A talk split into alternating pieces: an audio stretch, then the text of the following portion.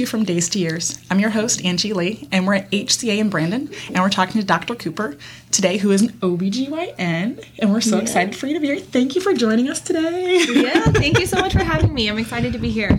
And Dr. Cooper is going to give um, answer some questions for us about being an OBGYN, and she's talking on behalf of herself, not of the hospital, not of HCA, and just her experience as being a doctor, okay? All right, with that being said, like, how did you decide to be an OBGYN? Like, what was your inspiration?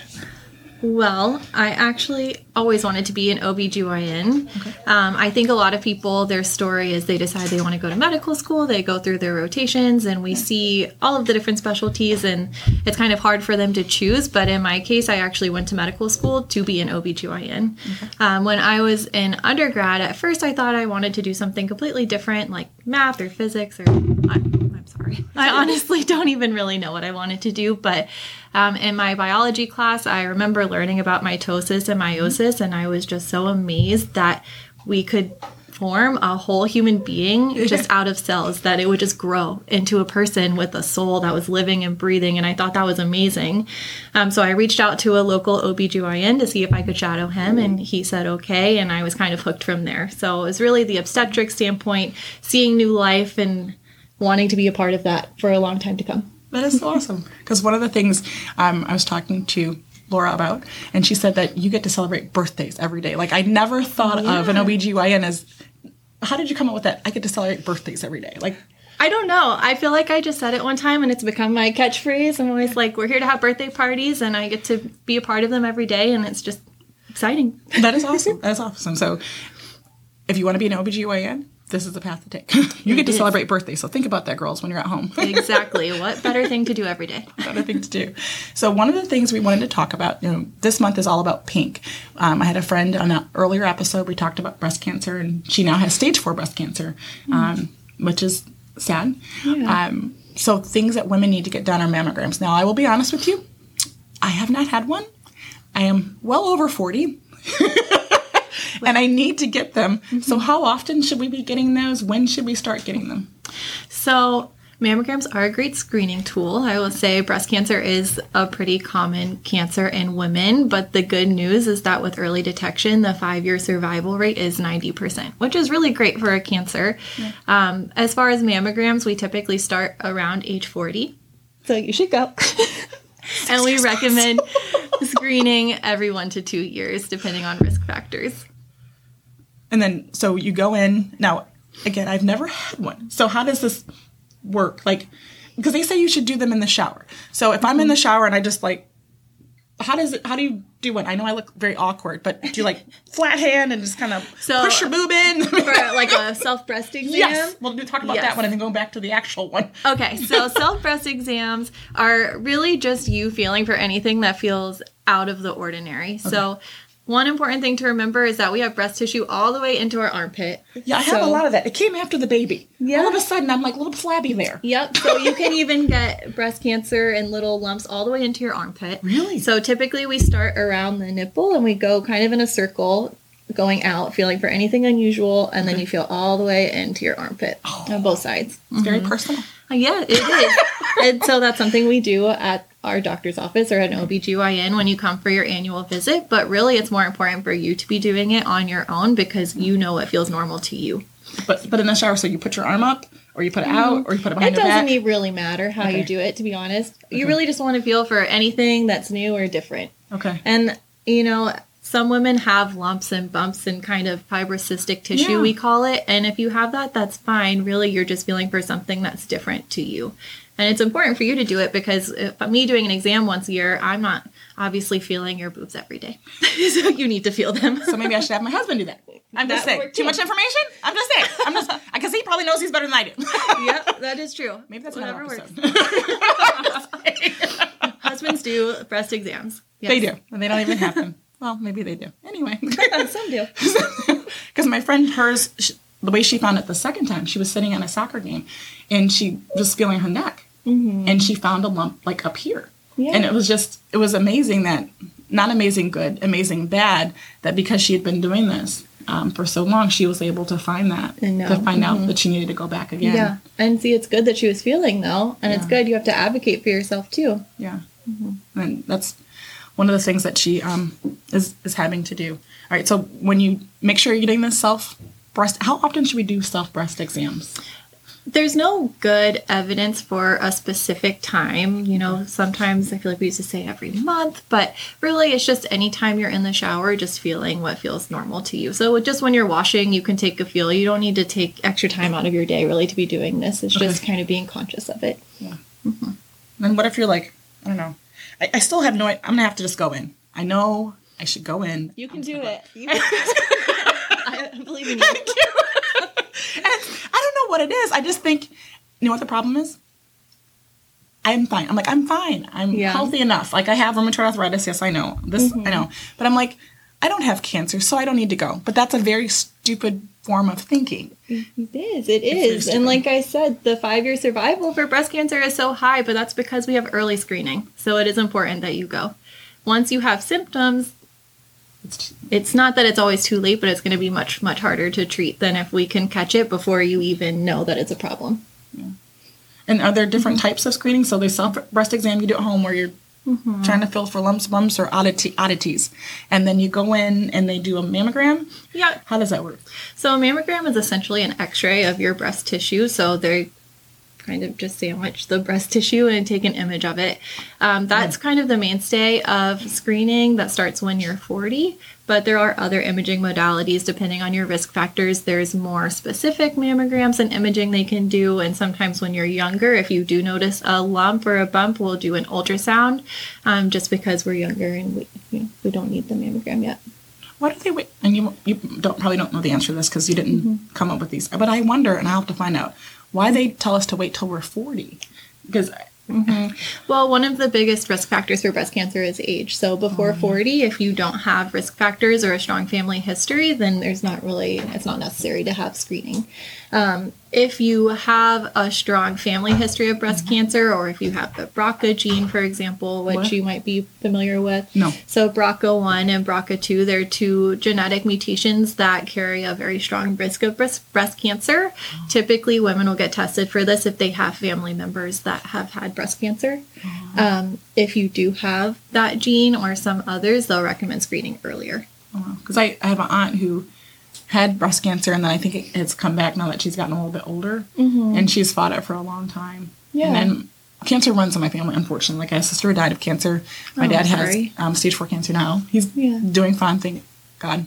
Um, and then my grandmother died of lung cancer, but it was from smoking. Hmm. So the idea of me not going to get a mammogram is stupid. I just, I think it's a little bit of a fear too. Understandable. It's like if I don't know about it, then I'm fine. But if mm-hmm. if it's there, then I know about it, and all these people have had this experience in my family. Then it's like I have to deal with it, and I think that's mm-hmm. part of the problem. I think that might be a fear for a lot of other women too. It's even a fear for me. I feel like everybody deals with that. The specific, I mean, I can give you the example. I've been avoiding going to the dentist, and I know that's awful. Don't judge me. I don't judge you. I haven't been in two years. but you're always scared of what they're going to do. So you're like, oh, it's fine, it's fine. But really, we need to just go and, you know, take ownership of our health because it is important. And I don't think it's as scary as we think. It's just taking that first step and getting there. That's the thing. It's taking mm-hmm. ownership of your health. I like the way you said that. Yeah. Taking ownership of your health. Mm-hmm. I'm not going to let my health scare me. Exactly. I'm going to take ownership of it. Mm-hmm. I like this. I like this.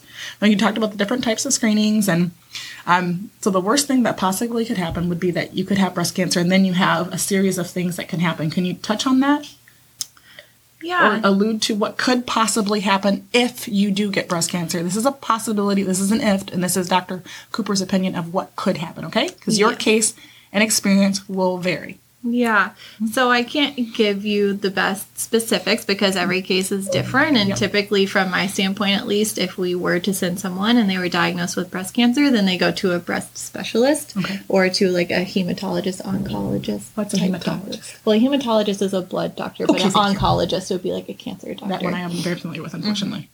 yeah. So from the most mild, I guess, if they found a lump and it was benign and they could just remove that lump and then that would be it. Yeah. All the way to the extreme of needing chemotherapy, radiation, or a mastectomy where they remove the breast tissue. Um, in some cases, they do lymph node biopsies where they look for the spread of cancer. Um, it all really depends on the type and how far it's spread and many, many things. And your lymph nodes, those are in your neck. Mm-hmm. And, they your neck to- and your armpit. Yep, your lymph nodes are everywhere. lymph, this is breast tissue, not lymph node, right? it's probably both. Both. Mm-hmm. This did not. Sorry, this is way too much for me. This did not happen until after the child. I don't Yeah. know what happened, but all of a sudden things know, just spread It out. spread out, and it, after I lost the weight after the baby, it went away. But then when I started gaining weight back, then all of a sudden it went out Came here. back. Yeah. I don't know. I probably should get checked out. You should go. I should go. you go. should go. I should go. And the lymph nodes. Okay, sorry. Going back a little bit. Lymph nodes. That's what drains things from your body. It's like what, lymph drains. They're a part of your immune system. Okay. hmm So like when you're sick and you feel your swollen lymph nodes in your neck sometimes. Mhm, yeah. That's kind of a similar idea. So when you have cancer, it spreads through your lymph nodes. Okay. Because my sister, when she was diagnosed, it was too late by the time they found it. Mm-hmm. Um, but it wasn't breast cancer. It was something else, a rare form of cancer. I don't even know the name of it. Yeah. But that's where she, um, they found it. They It found was it her lymph nodes. But it was it was too late. Yeah. And they she did surgery and she decided she didn't want to do chemo, but she got the surgery and they thought maybe, but they it was too late. But there was no way for her to Mm. That's find really out. hard. Yeah. It was. But I mean, she was 27 and Mm-hmm. she had a, um, a good life. yeah. But you know, you never forget. Well, yeah. Not long enough of a life. No, not long enough. not long enough at all. Anyway, um, yeah. So again, getting back to you, if you're over 40, which I am, and I'm going to schedule the mammogram this year, y'all. I'm going to do it. Hold me to it. Before December, I'm going to somebody's office and getting my boobs felt up by a stranger with cold metal and no dinner beforehand. You're gonna feel so good after. You're gonna be so glad you did it. I'm gonna ask for the dinner though. At least a drink. Just say, if we're gonna be that person, well, can I get something out of this besides? I'm, I always say we need to put like posters or something on the ceiling for people to look at. You know, like some places they play music. I feel like we need to make it a little bit better. Just- what would make it better? If going to the dinner and a drink. OBGYN? I'm just Well, I don't you're think we're allowed up, to do that. we need something. We have like the little to-go wines on the way out. to go wine. All right, HCA. Again, this is my opinion. Can we get to go wines? You know, or an Uber also. That would also help. Yeah. So that would make me feel so much better. Maybe like a wine before, Yes. and then the Uber home. yes, the Uber home. Yes, Okay. yes, yes. that would that would be great. I'll keep that in mind. They're not going to do it, people, so it's not going to happen. But we're just going to ask. so, um, how long does it take for the whole process? You schedule it, you go in, they put you between the plates, Yeah, it's then quick. is it quick? Yeah. I mean, it's just like going for any scheduled imaging you have, it's just an x ray. So I bet the longest part is going to be waiting to get called to go back there. Okay. And then it's going to be quick, and you'll have your results. They get sent to your doctor's office, and then we usually call you or we discuss them at your next visit. Okay, well, that's not too bad. That's and then after. So let's say I go in, which I'm going to go in before the end of the year. Now I've made this promise. Um, how often should I go back if my results are you're fine, Angie, you got nothing, mm-hmm. you still got your rheumatoid arthritis, but you don't have cancer or anything. So how often do you go back? So it would be every one to two years, depending on risk factors Okay. or family history. Okay. Mm-hmm. So that would be kind of dependent on you talking with your doctor. But yep, every year or two. I also don't have a doctor down here. Well, that's I'm- step one. That's all right. I won't tell anyone. Thank you. No one's gonna know. no one's gonna know, right? Y'all aren't gonna tell anybody. Oh man. so yeah, I gotta get a doctor, then I gotta get OBGYN, Mm-hmm, then I'll go in for my mammogram. Yeah, I'm gonna get this all done before Christmas. you got it. Okay. I'll be following up. I know now she you have me. will. I'll be calling. Like, excuse me. Have you gone to the doctor yet? this is ter- and this is why we're doing the show because there's so many women like me who are afraid to go in. We don't want to know, and even if the results are are negative, you just that extra knowledge of the weight of having to deal with that, and it's very stupid. It's a very stupid and careless way of of living, and you're not taking ownership of your health, like Dr. Cooper said. So I, I need to do that, and I'm going to. Um, is there any so there's no scary part of it the only uncomfortable part of the plates anything else that we should kind of know when we're going in there it's just really just an image It's really just an image. It's like an X-ray. Okay. Okay. That's it. What about the pap smear thing? I haven't had that done either. Oh my goodness, you're killing me. I know I am.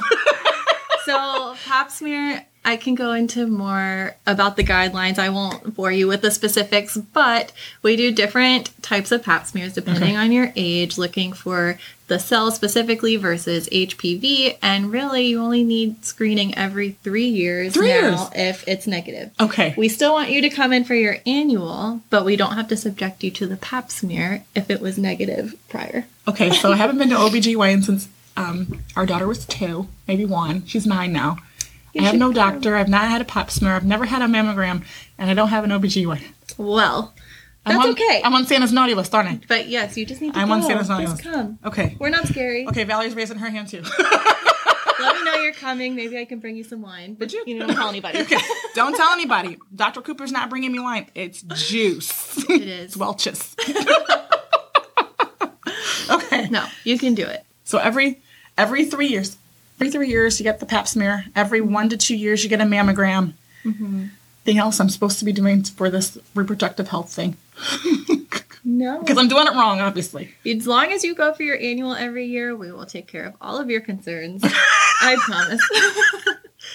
In your head, you're like, this lady's really not doing You know, well. Always recommend that you have a primary doctor and an OBGYN, but we do have the capability of drawing all of your routine labs Okay. as well. You know, OBGYNs, we are almost like primary care for women are. because we're taking care of all organs, you know. So if you just want to come to us, that's fine. We will take care of everything for you. Make it easy. Just schedule everything for me. Just call me, Angie. This is what you're. Okay, I'll, I'll just come. Just Yeah. make it no brainer. hmm I'm gonna have one, but just this kind of thing. I, I. You can even schedule online these days. Mhm. Okay, so yeah, I should have known that, right? one other question. This is not on there. Yes. Can you find it in your blood, or is it really just like the lumps and bumps thing? So it's really know. the lumps and bumps. The imaging Okay. is going to be the best. Um, really, the only blood work they do would be, like I said, for the BRCA1 or 2 or any type of genetic testing you're doing, but we don't do that routinely on everyone because, like I said, it really would be just if you have an extensive family history that we would be looking for something like that. Okay. What are the heartwarming aspects of your job? Like again, your one of your sayings that I love is you get to have birthdays every day. But tell us some of the heartwarming aspects. Not when you have someone sitting next to you who's an OBGYN and doctor in the middle of the heartwarming.